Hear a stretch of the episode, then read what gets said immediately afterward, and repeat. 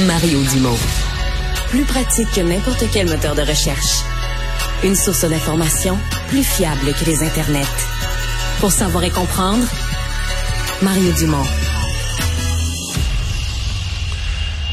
Projet pilote euh, au Saguenay-Lac-Saint-Jean de paramédics, mais paramédics en soins avancés, donc où on donne davantage de soins. On essaie carrément, dans certains cas, on change d'approche. On n'est pas dans le transfert automatique à l'hôpital, en tout cas c'est ce que j'en comprends, mais on se demande est-ce que les paramédics pourraient pas faire une intervention qui éviterait d'amener quelqu'un vers un centre hospitalier qui sont déjà euh, engorgés? Euh, ça semble susciter beaucoup, beaucoup d'espoir. Je peux vous dire qu'on n'a pas eu moyen de cracher de ce temps-ci sur les initiatives qui aident le réseau de la santé. Éric Tremblay, le directeur général pour le Saguenay de la coopérative des techniciens ambulanciers du Québec. Bonjour, Monsieur Tremblay. Bonjour, Monsieur Dubon, ça va bien? Oui, j'ai introduit le sujet, mais décrivez-moi ça plus en détail. Quel est votre projet pilote? Ben, en fait, ce qu'il faut savoir, c'est que les soins avancés existent depuis longtemps sur le territoire de l'île de Montréal. Avec le temps, euh, la formation s'est un petit peu élargie. Euh, puis on a la chance maintenant de pouvoir opérer certains services de paramédics en soins avancés euh, au niveau de l'extérieur de l'île de Montréal. Il y a la Montérégie qui en a, il y a la région de Sherbrooke qui en a aussi. Mais la raison pour laquelle le nôtre ici à Saguenay est unique, c'est que premièrement, c'est qu'il couvre un immense territoire, c'est qu'on couvre tout le territoire du Saguenay-Lac-Saint-Jean. Et on a pris en fait différentes euh, différentes fonctions qui sont normalement faites soit par des euh, préposés au soutien domicile ou encore par, par des infirmières. Puis les gens ont été formés pour être capables de, de pallier à ce pallier à ce niveau-là. Ne serait-ce que par exemple que de faire des transferts interhospitaliers. Exemple, exemple bien simple, on a un hôpital, on va, on va nommer l'hôpital de Dolbeau pour ne pas la, pour ne pas la nommer, qui est en qui est en sous-effectif pas beaucoup de personnel infirmier, arrive un transfert où normalement une infirmière aurait été nécessaire à l'intérieur du véhicule ambulancier pour l'amener vers un plus gros hôpital, soit l'hôpital Chicoutimi, ben, on est capable avec un paramédic en avec la médication que cette, personne est capable de donner et avec les techniques qu'il est capable de, d'effectuer auprès du patient, de dire, bon, on n'embarquera pas l'infirmière, l'infirmière va demeurer au niveau du centre hospitalier à Dolbeau, l'urgence va continuer d'opérer, l'urgence ne sera pas en bout de service, et on va acheminer le patient vers l'hôpital Chicoutimi. OK. Parce qu'à ce moment-là, le, paramédic, c'est la question qu'on se pose, le paramédic est plus formé, a une plus longue formation, un complément de formation. Qu'est-ce qu'il y a de plus pour rentrer dans cette notion de soins avancés? Ben, c'est là où que ça devient intéressant. Parce que la région de Saguenay-Lac-Saint-Jean, via l'Université de Montréal, est devenue une institution de formation avec le CIUS du Saguenay-Lac-Saint-Jean où ce que la formation peut se dispenser ici en région. Fait qu'il y a deux cohortes de cinq individus qui ont été formés pour être des paramédics en soins avancés. Fait qu'on a formé les gens ici en région et ensuite a eu des stages parce que les gens qui ont suivi la formation ont dû faire des stages sur la route. Et par la suite, on a développé un projet pilote qui a débuté en juin 2023 et qui devait se terminer euh, théoriquement euh, au milieu euh, au milieu du mois d'octobre, c'est-à-dire le 14, mais qui a été prolongé là, pour une durée de quatre semaines, soit jusqu'au 11 novembre, le temps d'évaluer d'une façon euh, d'une façon correcte si, si le projet est, euh, si le projet est viable. Jusqu'à maintenant, on est déjà en mesure de confirmer que le projet il est fort euh, il est fort intervenant, il, il est fort, c'est-à-dire il est fort apprécié par les gens du réseau. Et il est fort apprécié aussi par nos équipes de paramédics puisqu'on est capable de diversifier la tâche au niveau de nos paramédics. Là, vous m'avez euh, décrit très bien la situation d'un transfert de patients où vraiment on, on, mobilise pas une infirmière, euh, on peut la laisser à son poste dans le, le centre hospitalier où elle travaille. Est-ce que le est-ce qu'il y a des exemples où on vient intervenir vraiment sur une personne, donc sur un appel, la personne est chez elle, et je crois comprendre qu'on peut éviter un transport ambulancier, c'est-à-dire qu'on n'est pas dans l'automatisme de prendre la personne, l'amener vers un centre, mais on regarde des fois, est-ce qu'on pourrait faire une intervention sur place euh, qui, règle le problème ou qui règle le problème temporairement, quitte à ce que la personne consulte dans les jours suivants?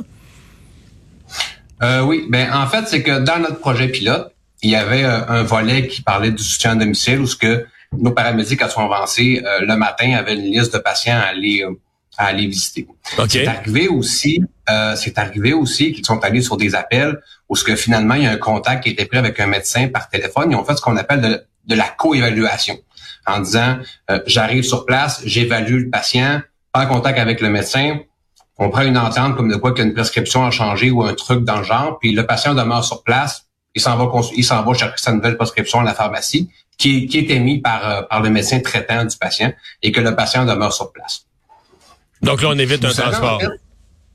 tout à fait. Vous, savez, en fait, c'est que la beauté de ce projet pilote-là, c'est que il est un petit peu en avance au niveau du plan santé qui a été émis par le ministre de la Santé en 2021 c'est vraiment une action qui vient décharger nos institutions de santé où ce que le patient ne porte plus nécessairement consulter à l'urgence lorsqu'il a un problème de santé. Il peut faire affaire avec un service de, de paramédecine en soins avancés.